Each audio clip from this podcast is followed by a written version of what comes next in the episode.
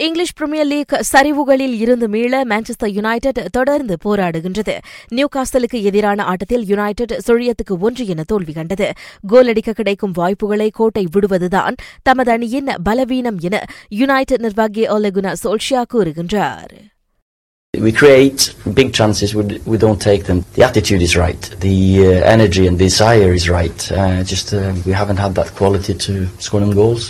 இதனிடையே சொந்த அரங்கில் களமிறங்கிய மான்செஸ்டர் சிட்டி சுழியத்துக்கு இரண்டு என வூல்ஸிடம் அதிர்ச்சி தோல்வி கண்டது வூல்ஸின் பதில் தாக்குதல்களை சமாளிக்க சிட்டி போராடிய தருணங்கள் குறித்து விவரிக்கின்றார் நிர்வாகி பேப் குவாரியோலா So we know the quality of the they have, and we knew, but especially how how they scored the goals, or the chances they have for the counter attack. So we were not well organized. We lost the balls in position that we cannot lose.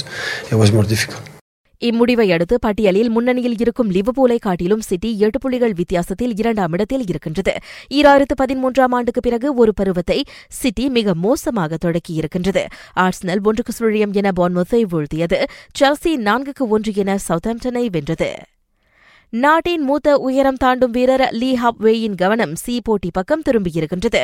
டோஹாவில் ஈராயிரத்து பத்தொன்பது உலக திடல்தட போட்டியில் எட்டாம் இடத்தில் வந்த ஹப்வே அடுத்து C போட்டி வழி தென்கிழக்காசியாவில் சாதனையை முறியடிக்க தயாராகி வருகின்றார். வியட்நாம் தவிர்த்து சக நாட்டவரான நவ்ராஜ் சிங்கிடம் இருந்தும் சவால்கள் காத்திருப்பதால் அச்சாதனையை புரிவது எளிதான காரியமல்ல என்பதையும் இருமுறை வெள்ளிப்பதக்க வெற்றியாளருமான ஹப்வே ஒப்புக்கொண்டுள்ளார். சி போட்டியில் ஹப்வேயும் நவ்ராஜும் இரண்டு புள்ளி இரண்டு நான்கு மீட்டர் என்ற சமமான சாதனையை கொண்டுள்ளனர்.